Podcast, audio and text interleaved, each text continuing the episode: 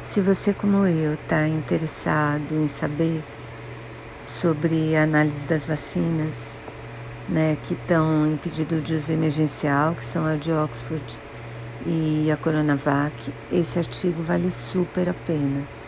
É uma coluna que saiu no Estadão de hoje e que fala exatamente dos números que têm sido divulgados em relação à eficácia da Coronavac.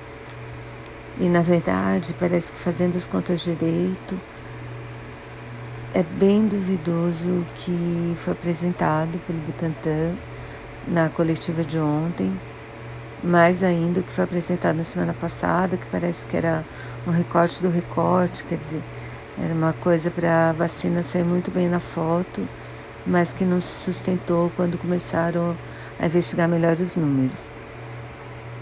Parece que, pelo que diz a coluna, nem os números apresentados na coletiva do Butantan são. Quer dizer, esses números também são discutíveis. E eu achei os argumentos bem, bem interessantes para mim, convincentes. Acho que vale a pena ver o que a Visa vai fazer com eles. Né? Vamos aguardar o Butantan entregar os dados que faltam da Coronavac, que são vários. A Anvisa solicitou.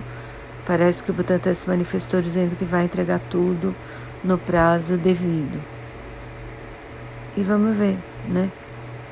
Pela coluna, a vacina não chega nos 50% que a OMS pediu, mas está perto.